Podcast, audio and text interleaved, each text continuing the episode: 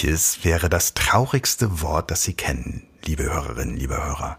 Bei mir steht neuerdings Eremozän ganz weit oben auf der Liste, ein Gegenvorschlag zu Anthropozän, zur Benennung unseres Zeitalters. Eremos ist das griechische Wort für Einsamkeit und es bezeichnet die Tendenz von uns Menschen, unsere Welt immer lebensfeindlicher zu machen, bis es irgendwann nicht mehr viel geben kann, nicht mehr viel gibt außer uns. Und uns dann ganz schnell auch nicht mehr. Für Jasmin Schreiber ist Endling das vielleicht traurigste Wort, das sie kennt.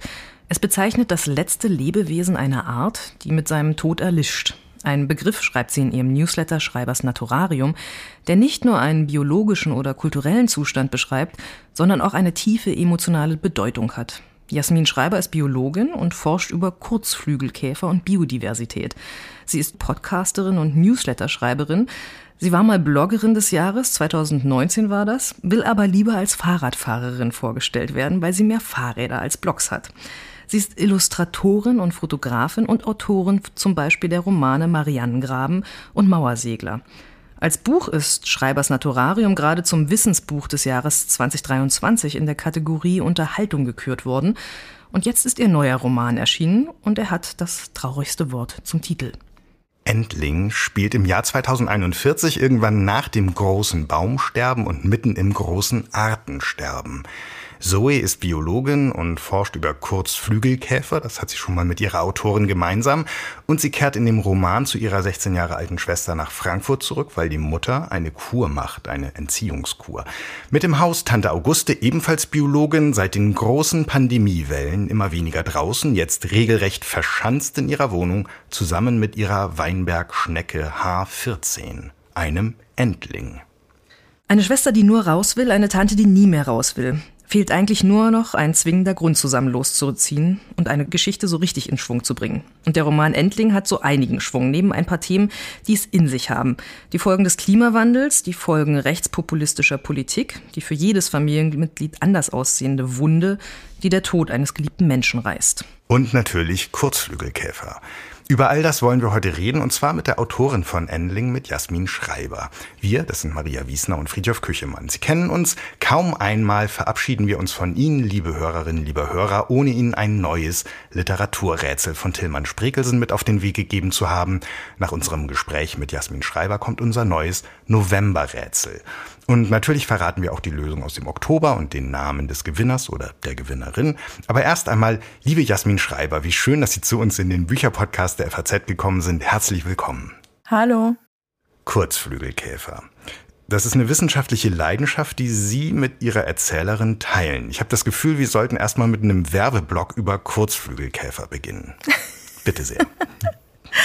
Ja, so Kurzflügelkäfer sind relativ unscheinbar, so weil sie sehr gerne im Laubstreu leben, recht versteckt und oft sind sie einfach braun gefärbt, bisschen klein, so also sie sind jetzt nicht so die Shootingstars, jetzt nicht wie bunte Schmetterlinge, die ja begeistert aufgenommen werden von der Öffentlichkeit. Also sie sind so ein bisschen undercover und sind aber sehr interessant, weil es die einfach überall gibt. Also alle möglichen äh, Lebensräume, da sind auf jeden Fall Kurzflügelkäfer am Start. Das heißt, dass man auch darüber viel über die Lebensräume erfahren kann, so was Biodiversität angeht und so. Und ich finde Underdogs ja schon immer besonders interessant und deswegen dachte ich mir, ja, Kurzflügelkäfer, äh, finde ich gut, mache ich.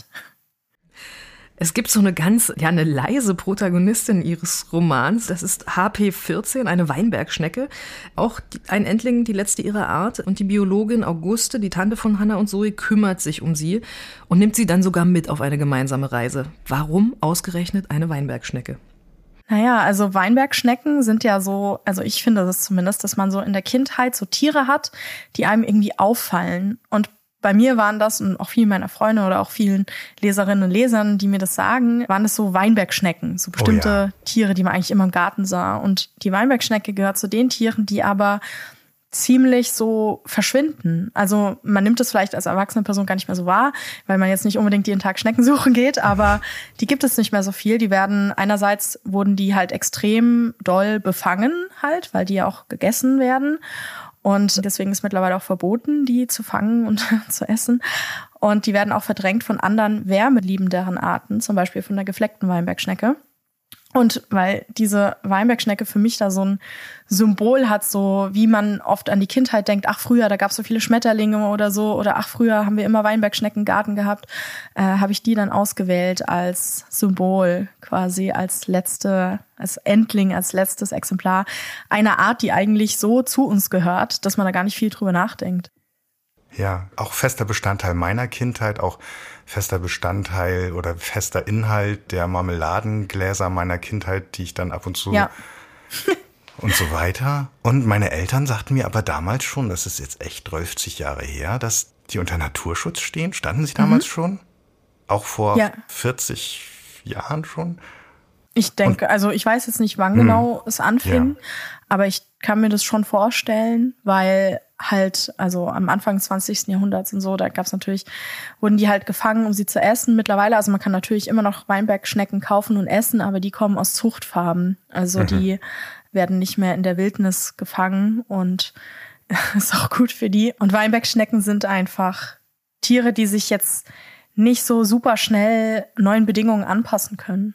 Also mhm. jetzt, wenn es halt so viel, so warm wird zum Beispiel und so und so trocken, und deswegen ist schon gut, dass die, so wie eigentlich alle Wildtiere, geschützt sind. Man kann nicht einfach rausgehen, Wildtiere fangen, das darf man nicht, zum Glück. Mhm. Und ich kenne das auch so in meiner Kindheit, dass man Tiere irgendwie, ich hatte die auch immer in großen Einmachgläsern, vor allem Asseln, aber ab und zu Schnecken, aber halt immer so als Tagesgäste. Und dann habe ich sie mir angeguckt und gemalt oder so. Und dann sind sie wieder ausgezogen, da wo sie herkamen. Und dann oft ist es ja so, also Weinbergschnecken gerade, die werden unglaublich alt, wenn jetzt nicht irgendwie ein Raubtier, ein Vogel oder irgendwas äh, schneller kommt. Und die älteste in Gefangenschaft äh, lebende Weinbergschnecke, die wurde fast 40 Jahre alt. Also äh, das kann schon sein, wenn man dann, weiß ich nicht, bei den Eltern auszieht, fünf Jahre später wiederkommt, zieht Weinbergschneckengarten, ist die Wahrscheinlichkeit gar nicht mal so klein, dass es noch die von früher war, sozusagen. So deine Marmeladenglasschnecken könnten noch leben, Friedhof. Ja, das, das habe ich drei Tage später, wenn ich sie dann wieder gesehen habe, auch immer gedacht. ist ja auch gar nicht so falsch. Also sie sind auch relativ standorttreu dann, wenn es denen gut geht. Da. Das waren sie in diesem Marmeladenglas wirklich. Das war, glaube ich, Teil ja, des Problems.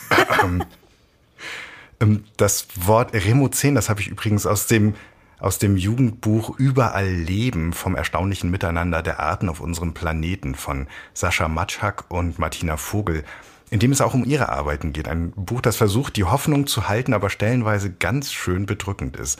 Und das habe ich mir gedacht, muss eine irre Herausforderung sein für alle, die sich mit diesen Themen beschäftigen, mit Biodiversität, Stabilität von Lebensräumen und solchen Sachen. Die Hoffnung zu halten, wo doch so vieles so bedrückend ist. Ja, das ist auch schwierig. Also ich habe ja vor kurzem so einen längeren Text geschrieben auf meinem Blog über Ecological Grief, also quasi übersetzt ja so ökologische Trauer, also Trauer über ökologische Themen. Und das betrifft natürlich vor allem so Wissenschaftlerinnen und Wissenschaftler, die sich jeden Tag damit auseinandersetzen müssen, aber auch Leute, die in der Natur leben oder sehr naturverbunden sind und quasi einfach sehen, wie ja, das, was früher mal war, verschwindet. Und ich forsche hier in Hamburg an so zwei Standorten. Einer davon ist ein Moor. Und da war ich und habe meine Proben gesammelt. Und dann kam da ein älterer Herr zum Beispiel vorbei auf seinem Fahrrad und hat gefragt, was ich mache. Und dann habe ich ihm das erklärt. Und da hat er mir erzählt, dass er Jahrgang 1940 ist und das Moor schon aus seiner Kindheit kennt. Er hat da immer, die haben da als Kinder gespielt. Und dass um das Moor herum nicht so wie jetzt Stadt ist, sondern halt äh, noch alles grün war, nicht so eng bebaut. Und dass in dem Moor ganz viele Salamander gelebt haben und Sonnentau und alles Boah. mögliche. Also Sachen, die ich, wenn ich mich da jetzt so umgucke, mir nicht einmal vorstellen kann. Mhm. Und da habe ich auch gemerkt, also er hat dann auch so richtig, er sah dann kurz aus, als ob er weinen muss. Also da hat man auch richtig gesehen, wie ihn das trifft, dass es jetzt halt wirklich nicht mehr so ist, nicht mal ansatzweise. Also das ist echt das der traurigsten Moore, die ich kenne.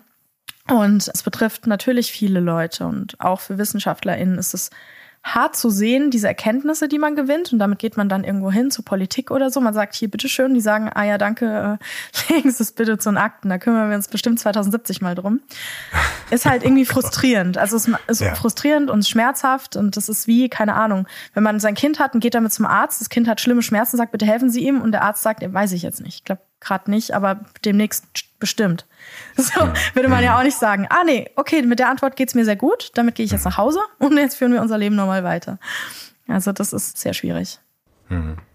So ein bisschen klingt dieser Frust auch in der, in der Handlung mit an, aber nur ganz leicht, wenn sich ihre Protagonistin über genau solche Missfinanzierung, also solche Finanzierungsmissstände aufregt.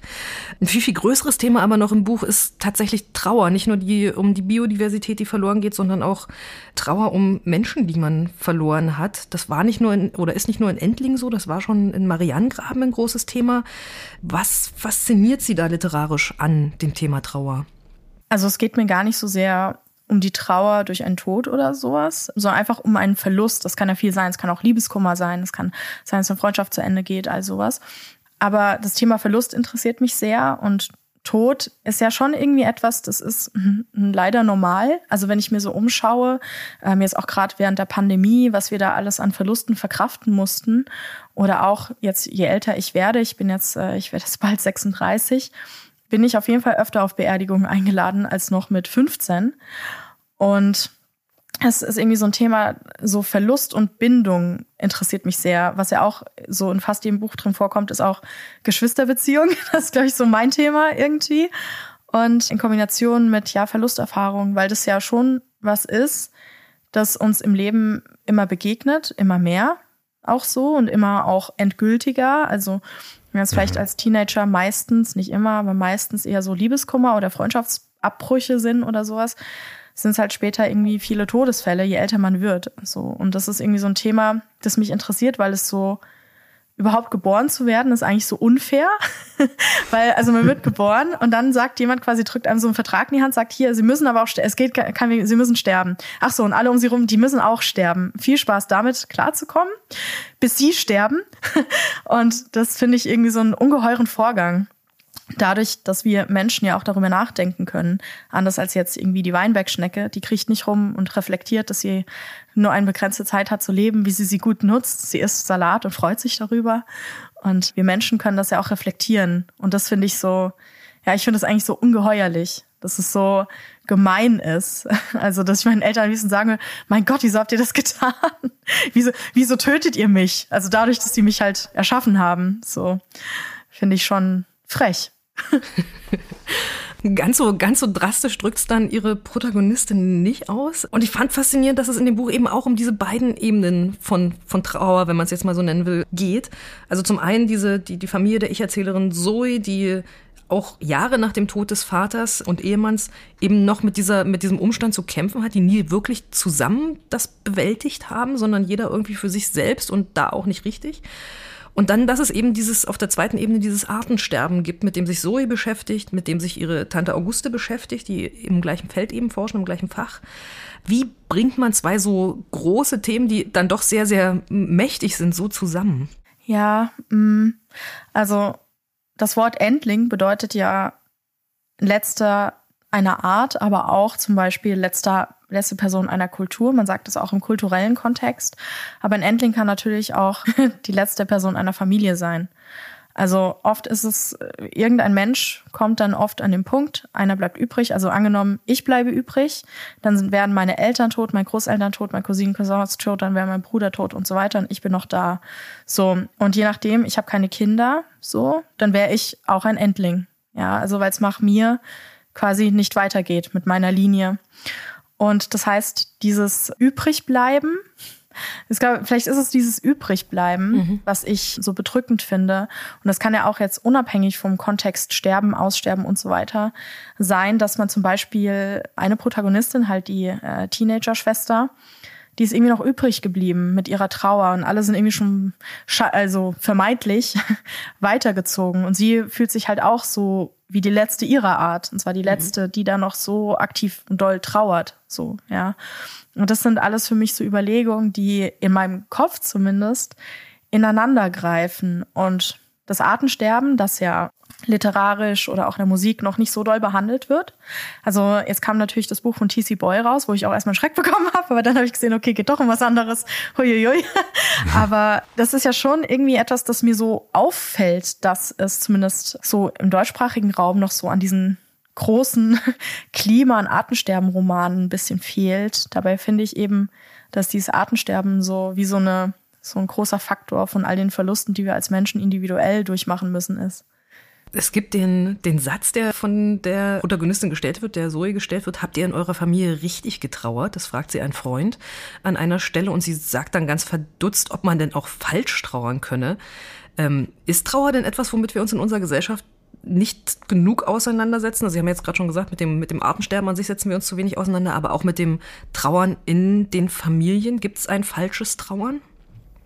Also was er da meinte, meinte sowas wie ausführlich und bewusst. Also nicht so richtig und falsch, sondern ob man es verdrängt hat oder ob man sich dem halt hingegeben hat, diesen Emotionen in dem Moment und versucht hat, die zu bearbeiten aktiv und sich nicht davor versteckt. Und zu der Frage mit dem Trauern in der Gesellschaft. Also ich bin halt zum Beispiel Atheistin, ja. Und gerade diese Trauerkultur, diese Rituale, also Trauer, das hilft ja auch sehr, wenn man das ritualisiert ist natürlich irgendwie jetzt durch die Säkularisierung ein bisschen abhanden gekommen, weil das halt so doll in der Hand der Kirche lag und auch zum Teil noch liegt, ja. Und ich merke dann schon so, dass es dann bei Familien, bei Menschen, die halt nicht so ähm, so verwurzelt sind in zum Beispiel einer christlichen Gemeinde, so ein bisschen Ratlosigkeit herrscht, was man jetzt macht. Also irgendwie ist es ja auch irgendwie so was hilfreich Tröstendes, wenn man dann so ein christliches Begräbnis macht. Das machen ja oft auch Leute, die gar nicht gläubig sind. Aber weil es einfach beruhigt, dann hat man jemanden, der kennt sich sehr gut damit aus, also Pfarrerinnen, Pfarrer, Priester und so, die sind ja quasi ExpertInnen dafür. Und die wissen, sagen, dann gibt es diesen ritualisierten Ablauf und das hilft schon irgendwie. Und ähm, aber dadurch, dass wir halt nicht mehr so eine Gesellschaft sind, habe ich schon oft den Eindruck, dass da so ein bisschen ja Leerstellen herrschen, ein bisschen Ratlosigkeit.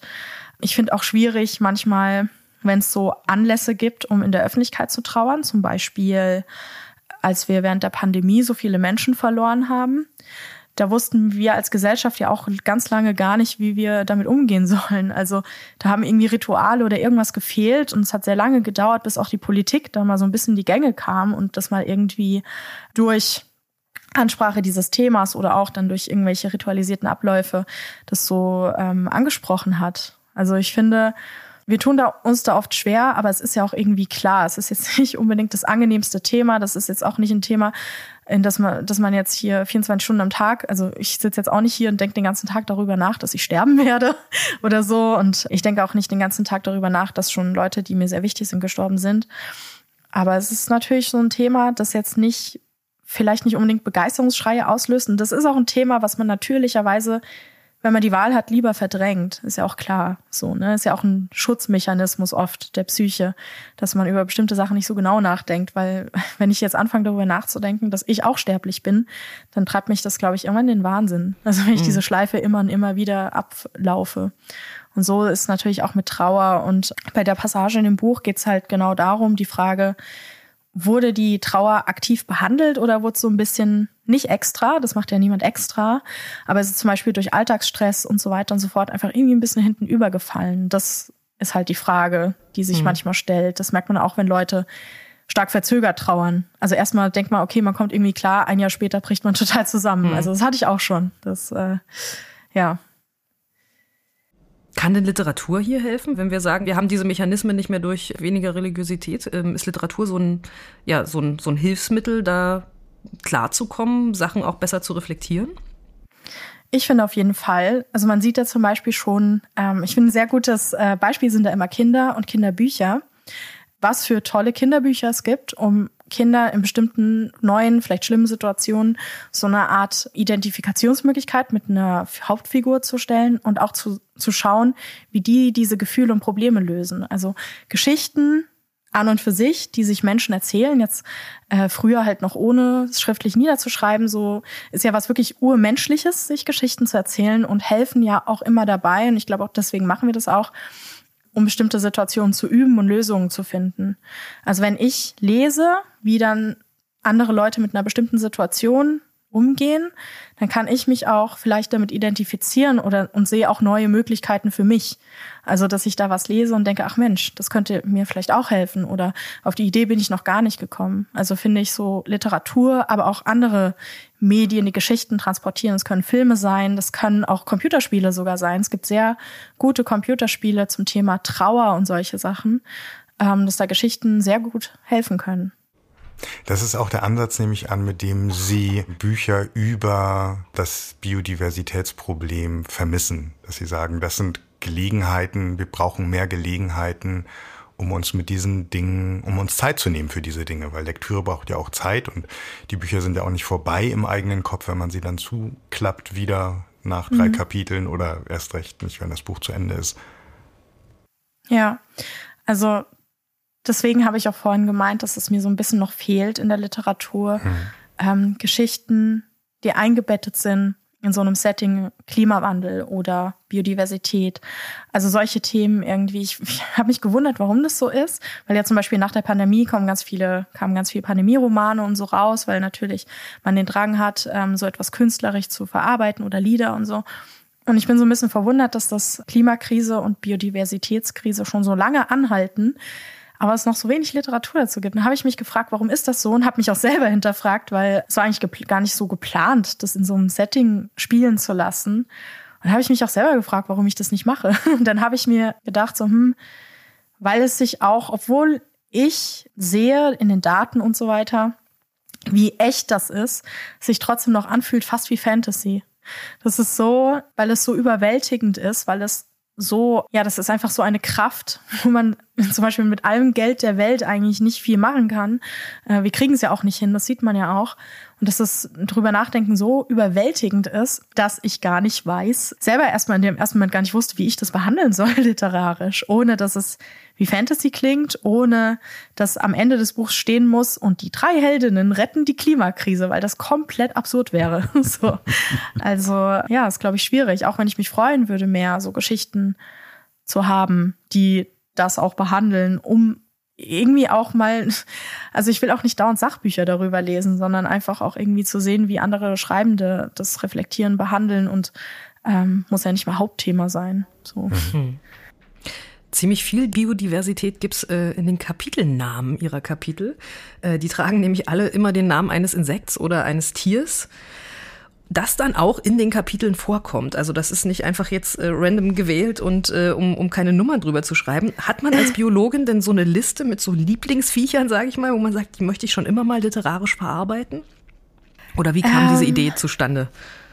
Ich weiß nicht, irgendwie, also es war tatsächlich echt so, dass ich dachte so, hm, Kapitelnamen ist ja oft nicht so meins und ich mag ja auch irgendwie, wenn das Buch in seiner Form irgendwas mit dem Inhalt zu tun hat. Also bei Marianengraben waren das dann zum Beispiel die Meta-Angaben des vom Auftauchen aus dem Marianengraben als Kapitelüberschriften.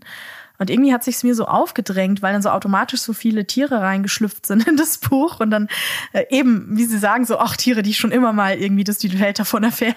So. Und das hat sich dann so aufgedrängt und dann habe ich das doch gedacht, ja Mensch, dann nehme ich die einfach als Kapitelüberschrift. Es ist schließlich ein Buch über Biodiversitätskrise irgendwie. Und dann sind es, das sind halt auch viele Underdogs. Also weiß ich jetzt nicht, wie viele Leute sich über Ameisen freuen, aber so, deswegen dachte ich mir auch, Mensch, das mache ich jetzt mal, weil ich finde es gut, wenn ein Buch ist für mich nicht nur Text, deswegen ich habe ja auch alles gestaltet in dem Buch, auch den Umschlag und alles selber gestaltet, ähm, sondern es ist für mich immer so ein ganzes, ganzer Gegenstand. Mhm. Ich habe auf jeden Fall angefangen zu googeln, ob es diese Viecher, Insekten, Tiere tatsächlich gibt, weil ich so dachte, das sind, das sind doch völlig absurde Namen. Das hat sie sich doch jetzt ausgedacht. Das gibt's doch gar nicht. Doch, das gibt's. Das gab immer ja, alles. Die gibt's. Nee, nee, Aber es sind nee, auch ein paar erfunden drin. Genau. Also zum Beispiel, die, wahrscheinlich haben sie sie entdeckt, oder? Einen, einen habe ich entdeckt und dann dachte ich, okay, mal so, mal so. Ja, genau, das ist darum, also es spielt ja 2041 und mhm. wenn Zoe da jetzt gerade live neue Tiere entdeckt und benennt, kann ich ja schlecht vorhandene mhm. Namen mhm. geben und dann, dann, dachte ich mir auch, warum nicht äh, Interstellarum? Stimmt, so, ja, genau. ja, kann man mal machen. Ja, und dann ist es schließlich kein Lieblingsviech, sondern es ist die beste Freundin von Tante Auguste, die die Geschichte ins Rollen bringt. Und wir bitten unsere Gäste ja immer gern, uns und Ihnen, liebe Hörerinnen, liebe Hörer, eine Stelle aus dem Buch vorzulesen, das Sie mitbringen. Frau Schreiber, was müssen denn unsere Hörerinnen und Hörer vorher noch wissen, bevor sie den Anfang des Kapitels, jetzt geht es tatsächlich um eine Ameise, mhm. nämlich Polyergus rufescens, Amazonenameise, bevor wir das hören von Ihnen? Ja, also, also bei dem, bei der Stelle, die ich jetzt vorlese, ist es so, dass Zoe, das ist ja diese Biologin, die hat eine kleine Schwester, Hannah, und eben die Tante Auguste und sie hat eine Mutter. Und die Tante Auguste, die Mutter und die Schwester wohnen in einem Mehrgenerationenhaus. Und jetzt ist Zoe zu Besuch dort, weil die äh, Mutter auf Kur muss und ähm, ist quasi bei der Schwester und bei der Tante. Und die Tante hat das Problem, dass sie ist ja, wie gesagt, sie verlässt das Haus nicht mehr, hat aber eine sehr gute Freundin, mit der sie Mailkontakt hält. Und die meldet sich nicht mehr. Gerade so. Und das ist so die Situation, ähm, in der sie sich gerade befinden, weil sie das jetzt besprechen. Zu dritt saßen wir im Wohnzimmer. Auguste auf dem Sessel, Hanna auf dem Schemel. Ich hatte mich im Schneidersitz auf den Boden gesetzt. Vielleicht ist ihr Handy einfach kaputt, sagte Hanna. Meine Tante rieb sich die Schläfen. Ja, das hat Zoe auch gesagt und ich dachte das auch erst, aber es sind irgendwie so viele seltsame Zufälle. Welche denn genau? fragte Hannah. Ich erreiche sie seit Wochen nicht. Sie hat sich vorher aber irgendwie nicht abgemeldet, wie sie es normalerweise machen würde. Das Handy ist aus, keine Reaktion auf Mails und ihre Vorträge, die sie in Italien auch in München halten sollte, abgesagt. Ich habe herumtelefoniert. Erst wollte mir niemand was sagen, dann hieß es, fällt aus wegen Krankheit. Ja, und wenn sie einfach krank ist? fragte ich. Sie ist nicht krank. Sie hätte mir Bescheid gegeben oder irgendjemand anderem, aber niemand hat was von ihr gehört. Nicht ihre Tochter, auch nicht das Department in den Niederlanden, nicht. Hä, ich dachte, sie wohnt in Deutschland, fragte Hannah und runzelte die Stirn. Nee, sie ist seit zwei Jahren in Amsterdam an der Uni. Akademia in Deutschland ist, hm, Matriarchatsstudien nicht gerade positiv eingestellt. Die Atmosphäre ist gekippt. In Holland ist es noch nicht so schlimm und in Italien eigentlich auch nicht, seit die Faschisten dort abgesetzt wurden. Und deshalb hatte sie dort ja auch so viele Vorträge, nur halt hier bei uns, erklärte meine Tante und machte eine vage Handbewegung in der Luft.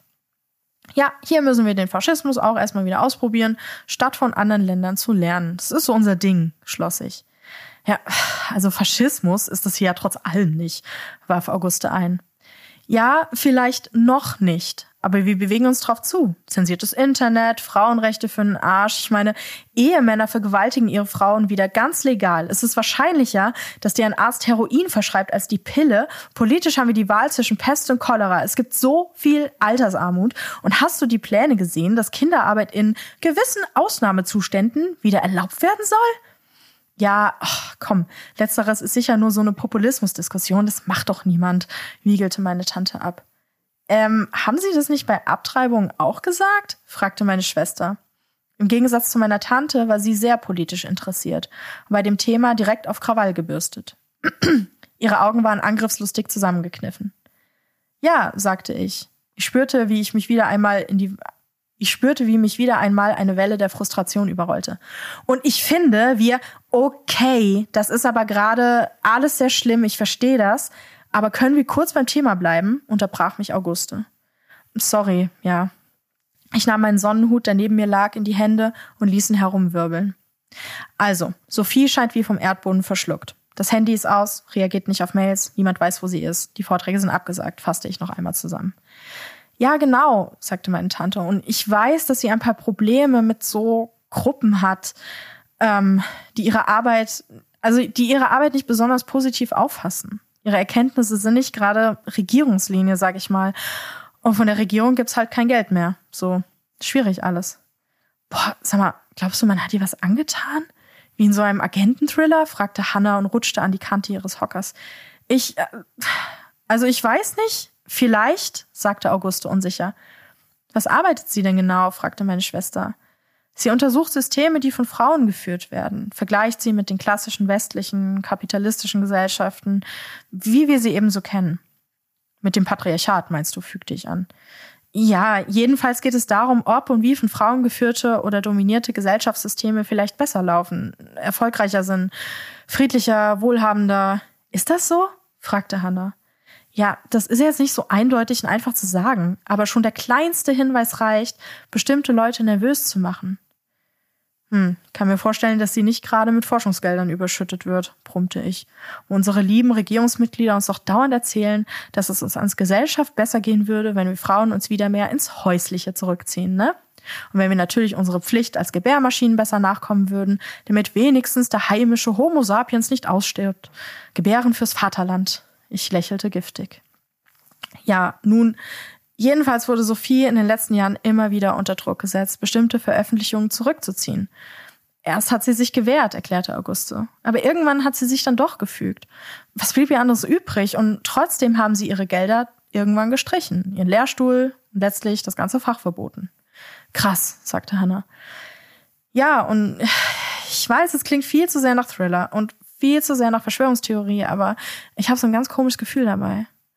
Können wir nicht einfach die Polizei anrufen? Meine Schwester sah von meiner Tante zu mir. Das kannst du vergessen, die werden uns nicht helfen, erklärte ich.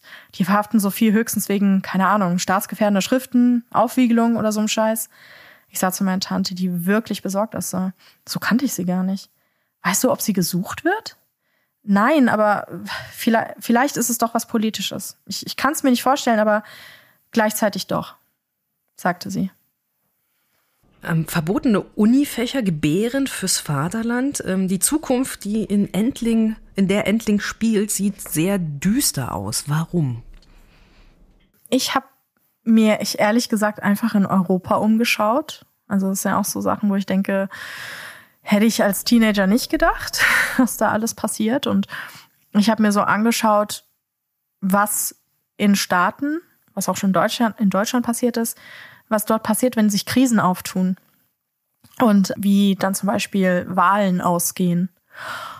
Und da ist mir schon aufgefallen, dass wenn es große Krisen gibt und es, die befinden sich dort in einer großen Krise, ein paar Jahre zuvor, ein bisschen mehr als ein Jahrzehnt zuvor, kam es zum großen Baumsterben, da sind die Buchen abgestorben und das hat halt also ein riesige, wie so Dominostein-Effekt in Gang gesetzt und Natürlich haben dann, wie wir Menschen sind, alle Angst um die Wirtschaft, alle Angst um Arbeitsplätze, alle Angst um Lebensmittelsicherheit und sowas. Und was dann halt oft besonders gut kommt, was da besonders gut angenommen wird, sind Parteien, die sich hinstellen und so einen auf den starken Mann machen. Das merkt man auch immer in dieser Mittelstudie, die gemacht wird, wenn es dann immer darum geht, können Sie sich vorstellen, von einem König oder von einem Diktator regiert zu werden oder irgendwie sowas. Und dort war es dann so, dass ja eben eine rechtskonservative bis irgendwie in weiten Zügen irgendwie faschistisch anmutende Partei ja die Macht übernommen hat und die Macht auch immer weiter ausweitet. Also wir sehen ja gerade diese Meldung aus Italien, dass die Partei von, von Meloni das Wahlgesetz ändern will, so dass man Premierminister direkt wählt und irgendwie auch die dann immer alle Sitze bekommen, auch wenn es die kleinste Partei ist und lauter so Zeug. Und so etwas habe ich mir dann halt auch vorgestellt für Deutschland. Ja, was passieren würde, wenn dieser Traum äh, von diversen rechten Parteien wahr wird und dann eben, was das für Auswirkungen auf Frauen hat, weil das wird da gerne mal vergessen, aber das sieht man auch in anderen Ländern. Sobald rechtskonservative Kräfte am Werk sind, wird sofort versucht, den weiblichen Teil der Gesellschaft irgendwie einzufärchen, unter Kontrolle zu bringen. So. Und das habe ich dort halt mir dann auch für unser Land vorgestellt. Ist es so ein logischer Schritt von, von biologischen Themen auch sofort auf so weibliche Biologie zu kommen? Also, wie Sie sagen, wenn die rechten Parteien dran sind, dann das Erste, was passiert, ist, dass Frauenrechte eingeschränkt werden. Wir sehen es ja, ja, wie Sie auch schon gesagt haben, in sehr, sehr vielen Ländern momentan, die, die ein bisschen Rechtsruck ähm, hinter sich haben. Polen hat das Abtreibungsrecht äh, enorm verschärft. In den USA es ist mit einem konservativ besetzten obersten Richterrat mhm. so, sofort das Abtreibungsrecht ähm, aufgehoben worden oder verschärft worden in einigen Bundesstaaten. Und wir hören ganz gruselige Geschichten. Da ist das logisch dann von so einem biologischen auf, auf weibliche Biologie zu kommen sofort? Mm, es geht mir da weniger um die weibliche Biologie, sondern eher um die rechtskonservativ männliche Psyche. Weil ich glaube, es ist egal, was für eine Krise es ist. Es könnte auch eine andere Krise sein. Jetzt ist es natürlich die Krise unserer Zeit, das Artensterben, der Klimawandel. Aber es gab auch andere Krisen, die ähnliche Auswirkungen hatten. Also ich meine, wenn man als so eine Partei an die Macht kommt, die nehmen ja, die haben ja eine ganze Schleppe an ähm, Idealen so im, im Rucksack. Äh, es ist ja dann nicht immer nur also ist es auch immer gern dieses äh, Ausländer raus Thema, so was ja in mehr oder weniger manche Parteien offen, manche eher versteckt mitbringen, aber eben auch immer dieses ja Frau muss kontrolliert werden. so ist ja auch so je mehr man kontrollieren kann, umso besser. Je größer man den Anteil der Bevölkerung kontrollieren kann, umso besser. Wenn man irgendwie den Männern mehr Rechten gibt, den Frauen weniger, freuen sich vielleicht bestimmte Männer, die dafür empfänglicher sind. Heißt, bei der nächsten Wahl hat man wieder mehr Chance. Und Frauen sind ja auch, also auch wenn gerne solche Parteien den Eindruck erwecken, dass Frauen irgendwie abhängig, ein bisschen dumm äh, sind, die ein bisschen Führung brauchen und so, machen sie das ja, weil sie Angst vor Frauen haben, weil wir all das genau nicht sind. So, weil Frauen Macht haben, weil Frauen ähm, den Unterschied machen können, auch bei Wahlen und so weiter, weil Frauen schlau sind, weil Frauen engagiert sind, weil sie äh, sozial auch engagiert sind, sich zu äh, Gruppen zusammenrotten sozusagen und zu ähm, ja und versuchen gemeinsam stark zu sein, ist natürlich eine Bedrohung und deswegen ist es natürlich sehr gern gesehen bei solchen Parteien, dieses Problem sofort äh, aus dem Weg zu schaffen. So. Das mit dem Gruppen passiert bei Ihnen im Roman auch sofort. Also es gibt sofort einen weiblichen Widerstand, der sich im Untergrund, in dem Fall im, im Internetuntergrund ähm, regt und dort trotzdem weiter über Verhütungsmethoden und Abtreibungsrechte ähm, also sich austauscht, allerdings verschlüsselt und sehr ähm, ja, gefährlich. Und gefährdet, der und wird gefährdet ja, die werden ja genau. wirklich verfolgt. Genau wie einfach war das, diese, diese sehr dystopische, diese sehr dystopischen Ecken dieser, dieser Welt, in der das Ganze spielt, auszu, sich auszudenken? Es war tatsächlich, ich habe mir so mich so reinversetzt. Also ich bin ja eine Frau so und habe mir überlegt, was würde ich tun? Also was würde ich tun, wenn das hier passiert? Und es ist ja auch so, dass zum Beispiel in Polen gibt es diese ganz restriktiven Abtreibungsgesetze und es gibt sehr viele Frauen, aus Polen, die die Grenze übertreten, zum Beispiel den, den Eingriff in Deutschland vornehmen lassen, sofern sie die finanziellen Mittel haben. Aber es gibt auch Organisationen, die dabei helfen und es gibt auch Möglichkeiten, zum Beispiel hier in Deutschland Sachen anzubieten, Informationen über Abtreibung auf Polnisch. So. Und ähm, es war auch zur Zeit, als noch verboten war, diese Abtreibungsinformationen, dass die Ärztinnen das auf ihre Webseite stellen, also dieser ganze ähm, Rechtsstreit um Christina Hähnel und mhm. alles habe ich ja damals gemacht, dass ich auf der Stadt meine, meine Startseite ersetzt habe mit einer riesenlangen Seite über Abtreibung. Ich glaube ein Jahr lang oder so, wenn man auf jasminschreiber.de gegangen ist, stand oben, ich bin Jasmin Schreiber Schriftstellerin, unten erstmal irgendwie zehn Seiten lang Abtreibung. Was ist es, wie funktioniert's, wo kann man das kriegen? Auf äh, Deutsch, Türkisch und auf Englisch. Und äh, und das ist halt irgendwas, das war für mich so naheliegend. So, ach, die, sie kann das nicht als Ärztin tun. Prima, ich kann das als Schriftstellerin tun. Ich habe sehr viel Traffic auf meiner Webseite. Oh, wäre doch blöd, wenn sich das rumspricht. Und dann habe ich auch gesehen, dass andere sowas ähnliches dann auch gemacht haben. Es war so ein Instinkt. Also der Instinkt war sofort, äh, ja, mach ich halt. das ist einfach, verklag mich doch, mir egal.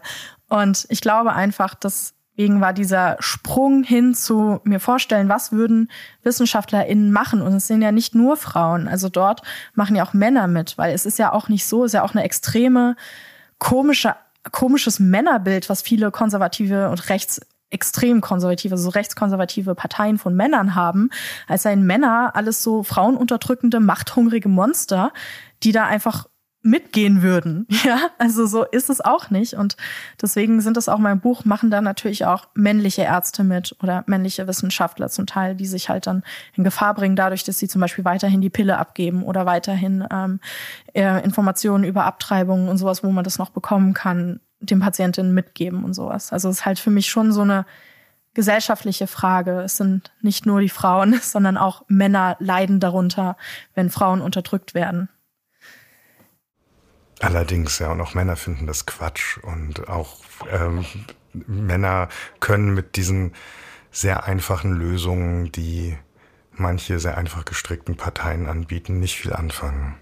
Ganz genau. Ähm, ich habe mich dabei ertappt, immer mal wieder so abzugleichen, was in ihrem Jahr 2041 noch geht und was nicht mehr geht. Und ähm, zum Beispiel Weinanbau in Südtirol ist noch möglich mit gentechnisch veränderten Reben. Ähm, das war irgendwie dann trotzdem eine Erleichterung für mich, also dass die Unterschiede nicht, nicht so groß sind oder so. Also ich weiß nicht, also ich hätte so, ja, also in meinen, in meinen äh, dunkelsten Vorstellungen hätte ich mir 2041 noch viel schlimmer vorgestellt. Also nicht so, dass man dann mal äh, hier in Frankfurt in den Grüneburg Park geht und mal so ein bisschen Feldforschung macht als Biologin und dabei wirklich was findet. Ähm, mhm. obwohl, wenn ich mich das jetzt so sagen höre, dann klingt das echt ganz schön düster, dass ich mir das auch anders vorstellen könnte. Äh, wieso ja. 2041 und wie haben Sie Ihre Projektion entwickelt? Ich unterstelle da gleich irgendwie so einen halbwissenschaftlichen Zugang oder eine wissenschaftliche Zufütterung Ihres Zugangs oder Unterstützung oder so ich habe mir, also ich bin ja Wissenschaftlerin und ich habe mir mhm. so ein bisschen so überlegt, ich nehme die Welt, wie sie heute ist und eine Sache ändere ich. Und das ist ja oft das, was Leute auch nicht so verstehen. Ich vergleiche dann gerne so die Welt mit dem Körper. Also wenn ich die Welt habe und eine Sache bricht zusammen, funktioniert nicht mehr, denken viele so, ja, mein Gott, ja, es gibt so viele Sachen auf der Welt, wen juckt's? Und dann vergleiche ich es gerne mit dem Körper. Ähm, wenn ich jetzt einfach zu jemandem hingehe und ihm die Leber entferne, so, die Person kann auch nicht weiterleben. Der Rest funktioniert noch toll. Das ist super, ja. Mega Gehirn, extrem gutes Herz, alles prima. Aber wenn die Leber nicht mehr da ist, wenn die einfach weg ist, ja, und da jetzt keine andere, kein Ersatz gefunden wird, so zum Beispiel, dann kann die Person nicht mehr überleben. Und genauso ist es mit der Welt. Also wenn eine Sache, die irgendwie extrem wichtig ist, wenn die zusammenbricht, dann hat das einen unglaublichen, das zieht einen Rattenschwanz hinter sich her, das kann man sich gar nicht vorstellen.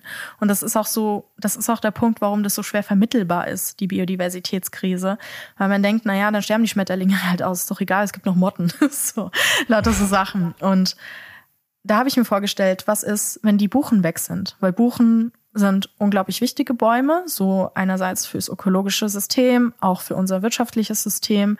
Und Buchen waren ja immer, dass man gesagt hat, so, ja, die Buche, die hält alles aus. Was wir jetzt aber sehen ist, das stimmt gar nicht. Die Buche hält nicht alles aus. Der Buche geht's sehr schlecht. Und äh, selbst in Regionen, wo die eigentlich, ja, Buche, die schafft es hier, das ist überhaupt kein Problem, sterben die ab. Dann habe ich mir vorgestellt, so okay, die Buchen sterben ab innerhalb von ein paar Jahren. Plötzlich riesiges Buchensterben. Ich habe mir überlegt, dass da irgend so ein Pilz die befällt zum Beispiel und durch diese Trockenheit haben die nicht mehr so die Abwehrkräfte. Also auch Pflanzen haben ein Immunsystem so und wenn es sehr trocken ist, dann können sie bestimmte Funktionen des Immunsystems nicht mehr nutzen. Zum Beispiel, wenn ein Baum sehr trocken ist, kann er kein Harz, äh, so viel Harz äh, rauslassen, um irgendwie dann, damit, dass das Insekten überrollt, er sich damit wehrt und so. Also es gibt etliche Sachen, die dann nicht mehr gut funktionieren. Habe ich mir geklickt, so ein Pilz, der kommt, macht die Buchen platt. Wer hängt alles von der Buche ab? Ja, also welche Tiere, Pflanzen und so weiter. Was passiert dann? Hm. Und das ist sehr schlimm, was dann passiert. Und so habe ich mir das halt ähm, überlegt, was passiert und was würden wir relativ schnell merken.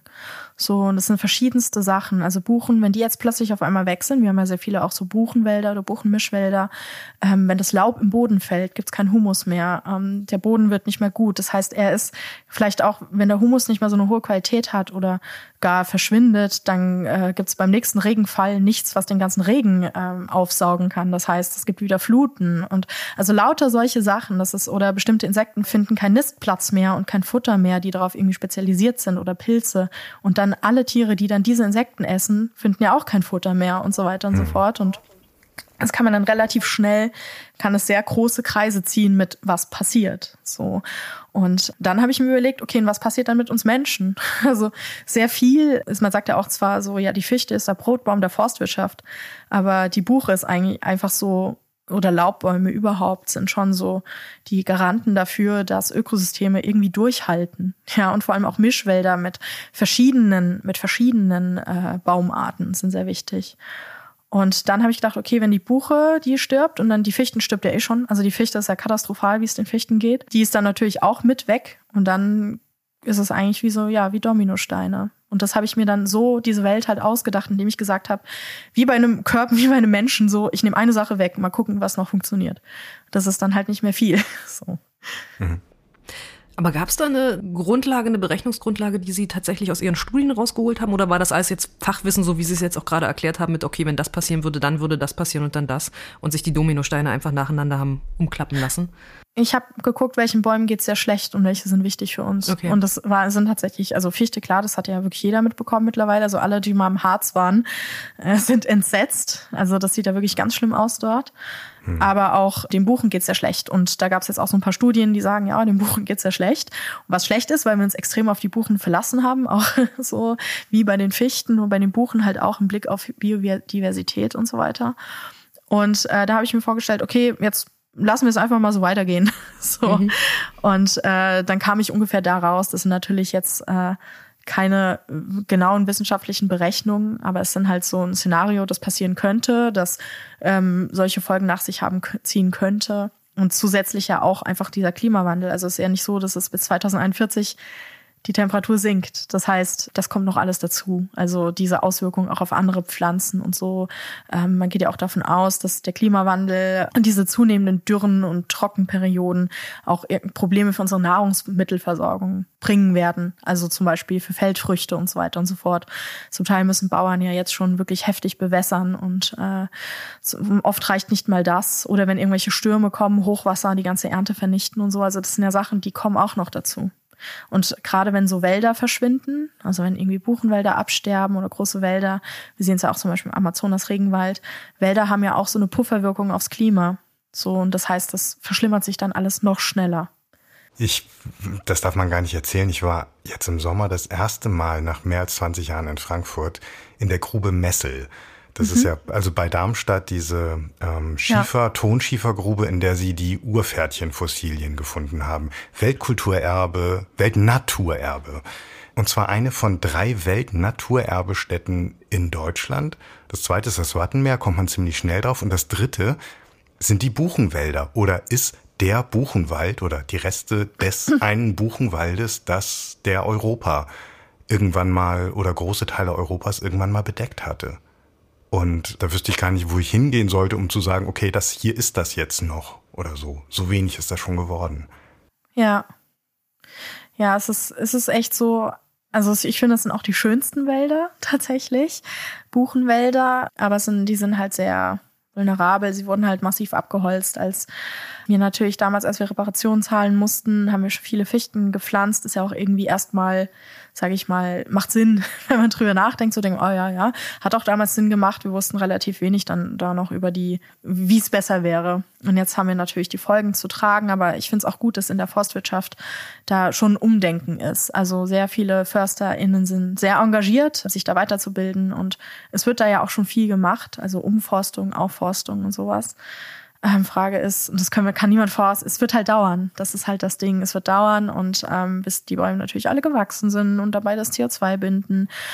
Und das Dilemma, in dem wir sitzen, ist halt wirklich, dass ohne krasse politischen Eingriff, also wirklich heftige Maßnahmen, nichts, äh, wir es nicht hinkriegen werden. Und die Ironie dabei ist ja, dass wir diese Maßnahmen nicht machen wollen, weil sie natürlich unangenehm sind. Das ist ja auch verständlich. Mhm. Also wäre ein bisschen komisch, wenn wir dann sagen, ja, finden wir ganz toll, all diese Einschränkungen. Aber die Ironie dabei ist, dass diese Einschränkungen sowieso kommen werden.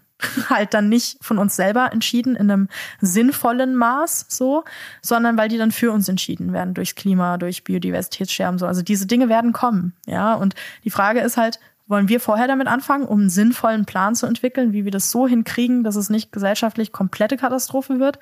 Aber wir halten lieber drauf zu und sagen, wird sich der, der Zuk die Zukunftsjasmin, das mache ich ja leider auch oft so, die Zukunftsjasmin kann sich um diese Probleme dann gerne kümmern. So, aber so funktioniert es halt nicht. Jetzt klingt das alles, als wäre dieses Buch wahnsinnig düster und dramatisch. Das ist es irgendwie in dieser Welt, in der es spielt auch, aber eigentlich auch nicht. Denn eigentlich ist es auch sehr warmherzig und hat sehr tolle Figuren, die da unterwegs sind und es ist sehr spannend mitunter auch. Und ich würde noch kurz auf die Sprache des Buches zu sprechen kommen, denn die Hauptfigur ist eine, die Ich-Erzählerin Zoe, das hatten wir schon gesagt und immer wenn sie was erzählt, schleichen sich da so englische Wörter rein. Also sie, da sind dann so Sachen drin wie Nope, Anyways, Long Story Short. Ist das eine Sprache der Zukunft, die sie sich ausgedacht haben, oder ist das einfach äh, ein Zugeständnis als heutige Jugenddenglisch? Ehrlich gesagt ist es, wie ich rede. also ich würde gern behaupten, dass ich mich gewählter ausdrücke irgendwie. Ähm, aber äh, das ist so, wie ich rede, wie meine Freunde reden. Wahrscheinlich 2041 wäre das total ähm, altmodisch. Also da würde äh, jetzt, wenn die heutigen Jugendlichen so cringe sagen oder so, 2041 ist es so, wie wenn früher, als ich jung war, meine Mutter Knorke oder Stark gesagt hat. da dachte ich auch so, ach du meine Güte. Ja, also ähm, Nee, das ist tatsächlich einfach wie ich rede und äh, wie meine Freunde und Freundinnen reden. Und dann dachte ich mir, ja, ich muss jetzt auch nicht so tun, als ob. Und genau, dementsprechend. Aber ich habe Hannah, das ist ja auch eine Teenagerin, der habe ich extra nicht solche Worte gegeben, mhm. weil ich weiß, ich habe das Gefühl, das geht immer schief, wenn Leute, die älter sind als 16, so zu reden wie 16-Jährige. So, dann denke ich mir so, ach komm. Vor allem 2041, keine Ahnung, was da dann Trend sein wird. Dann blamier ich mich da lieber nicht und lass sie einfach normal reden. Ich habe das Buch aber tatsächlich auch ein bisschen als Jugendbuch gelesen. Also, also als ja? ein Buch zumindest, das man Jugendlichen ans Herz legen würde, wenn sich diese Jugendlichen denn überhaupt Bücher ans Herz legen ließen. Haben Sie es auch als Jugendbuch geschrieben oder sagen wir als, als ein Buch, das bei allen komplexen Themen noch einigermaßen barrierefrei sein sollte? Nee, also ich denke nie an Jugendbuch, weil ich mich nicht als Jugendbuchschriftstellerin sehe, weil ich mir das so auch noch, also das würde ich anders angehen. Also ich glaube auch nicht, dass das die Lebensrealität einer 35-Jährigen für eine 16-Jährige so relevant ist, ehrlich gesagt, äh, wie sie in dem Buch stattfindet. So weiß ich nicht. Aber ich schreibe generell gerne so, dass es, wie Sie sagen, möglichst barrierearm ist. Also ich hatte früher auch so einen Hang dazu, ein bisschen literarischer zu schreiben, ein bisschen verkopfter, ein bisschen so. Aber ich habe das irgendwann abgelegt, als ich mir vorgestellt habe, wen will ich eigentlich erreichen mit meinen Büchern, ne? Und dann dachte ich mir, ja Gott, ich komme jetzt hier auch nicht aus einem Akademiker-Elternhaus. Ja, ich will nicht, dass meine Mutter das Buch liest und sich dann denkt, ja, oder irgendwie. Und dann dachte ich mir so, ach nee, das will ich eigentlich auch nicht. Und habe mich dann so wegbewegt in meinem Schreiben von so einem zu hochgestochen literarischen hin zu mehr Alltagssprache und die Leute einfach da abholen, wo sie sind. Ähm, die Leute sind schlau, sie sind, äh, weiß ich nicht, die sind halt einfach ganz normale Menschen so und deswegen will ich auch einfach ganz normale Bücher schreiben. Das habe ich mir irgendwie mal so vorgenommen. Bei Mauersegler, das war schon ein bisschen so, da bin ich schon so ein bisschen abgedriftet ins Literarische, weil sobald es um so Naturbeschreibung geht, reißt es mich mit. Da verkünstle ich mich gerne. Es kann auch dann immer über fünf Seiten gehen. so. Aber mir war es wichtig, gerade wenn ich Zoe sprechen lasse, als ich-Erzählerin, wie auch bei Marian, Marianengraben Paula, da habe ich da erzählen lassen. Und sie hat ja zu ihrem zehnjährigen Bruder gesprochen und da wäre es ein bisschen komisch gewesen, wenn sie dann so sehr kompliziert gesprochen hätte. Und mhm. Zoe ist ja, das ist ja quasi so ihr innerer Stream of Consciousness. Und ich muss sagen, wenn ich jetzt einfach so denke, dann denke ich jetzt auch nicht weiß ich, wie Thomas Mann. so, sondern ich würde wetten, Thomas Mann denkt auch nicht, hat auch nicht wie Thomas Mann gedacht. Ich weiß ich nicht, weiß ich würde nicht. man ihm auf also, jeden Fall nicht wünschen. ja, so, also in mir, also mein innerer Monolog ist nicht Kafka und ähm, Zoes innerer Monolog dementsprechend auch nicht. Und da war es mir, ich mag es irgendwie, Bücher zu schreiben, ähm, ich versuche immer so eine Sprache zu finden, wie ich auch angesprochen werden will. Weder will ich für dumm gehalten werden, noch irgendwie möchte ich da sitzen und mir vorkommen, ich bin in der Philosophievorlesung oder so. Also äh, ich mag es gern relativ unaufgeregt.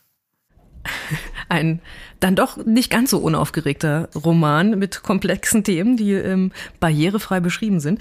Jasmin Schreibers Roman Endling ist gerade im Eichborn Verlag erschienen, hat 334 Seiten und kostet 23 Euro. Vielen Dank für das Gespräch, liebe Jasmin Schreiber. Sehr gern, freut mich. Dankeschön.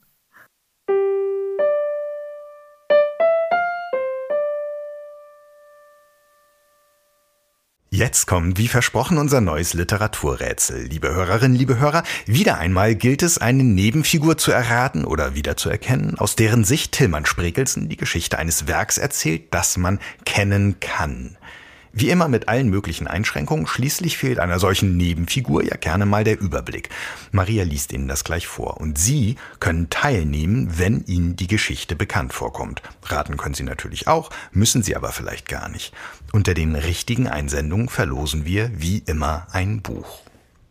Im Oktoberrätsel ging es um François Sagans Roman Bonjour Tristesse. Erzählt oder angerissen aus der Sicht von Cyril, dem Geliebten der Ich-Erzählerin Cecile. Zu gewinnen gab es diesmal ein Exemplar von Asfa Wossen Asserats Deutsch vom Scheitel bis zur Sohle aus der hinreißenden anderen Bibliothek. Vielen Dank auch diesmal für die großzügige Stiftung. Diesmal hat es der Preis nicht weit. Gewonnen hat Jennifer Schmidt aus Maintal. Unseren herzlichen Glückwunsch. Wer wird wohl bei unserem neuen Literaturrätsel gewinnen? Vielleicht ja Sie. Um welches Werk und welche Figur soll es im November 2023 gehen? Sie haben es vor mir verborgen. Die ganze Zeit. Aber natürlich kam es doch ans Licht. Gott lässt seiner nicht spotten. Auch sein bescheidener Diener auf Erden erkennt schließlich das Böse, wenn es sich in die Gemeinde eingeschlichen hat. Ich habe es also erkannt, aber spät, sehr spät. Natürlich sah ich, wie der gottlose Ritter ungeheuerliche Forderungen an die Bauern im Tal stellte, deren Seelenhirt ich bin, ich sah ihren Kummer, ihre Verzweiflung, aber wie diese Frau, diese Zugereiste, sich von Gott abwandte und dem Bösen in die Arme warf, das sah ich nicht. Jedenfalls half der Leibhaftige, die geforderte Arbeit zu verrichten. Sein Lohn sollte ein ungetauftes Kind meiner Gemeinde sein. Der Frau aber hinterließ er ein Mal auf der Wange, und als ich seine Pläne durchkreuzte, als ich die Kinder taufte, auf die er sein böses Auge geworfen hatte, einmal, zweimal, da ließ Gott es zu, dass das Verderben über das Tal kam. Die Wange der Frau schwoll an, das Mal platzte auf, die Geschöpfe des Teufels krochen heraus, um Mensch und Vieh zu verheeren. Nun soll zum dritten Mal seit jenem Teufelspakt ein Kind zur Welt kommen. Ich bin auf dem Weg, auch durch diesen fürchterlichen Sturm, der mich aufhalten soll und bei dem es keinen Zweifel gibt, wer ihn mir geschickt hat. Ich werde das Kind taufen, bevor der Böse es in seine Klauen bekommt. und wenn es das Letzte ist, was ich auf Erden tue. Wer spricht und aus welchem Buch erzählt er oder sie? Haben Sie eine Idee? Dann öffnen Sie einfach im Internet die Seite www.faz.net slash Literaturrätsel, Rätsel mit AE und tragen Sie dort bis zum 6. Dezember 2023 Ihre Lösung ein. Genau, bis zum 6. Dezember. Schon wieder weniger Zeit als sonst. Tut uns leid. Wir möchten einfach so gern noch mal vor Weihnachten dran sein, deshalb der Zeitdruck. Auf der Seite faz.net slash Literaturrätsel finden Sie auch die Teilnahmebedingungen. Der Rechtsweg ist ausgeschlossen. Was es zu gewinnen gibt? Unter den richtigen Einsendungen zum Literaturrätsel aus dem November 2023 verlosen wir ein Exemplar von Billa Casers Erzählungssammlung Der verwunschene Fels. Übersetzt und herausgegeben von Agnes Krupp.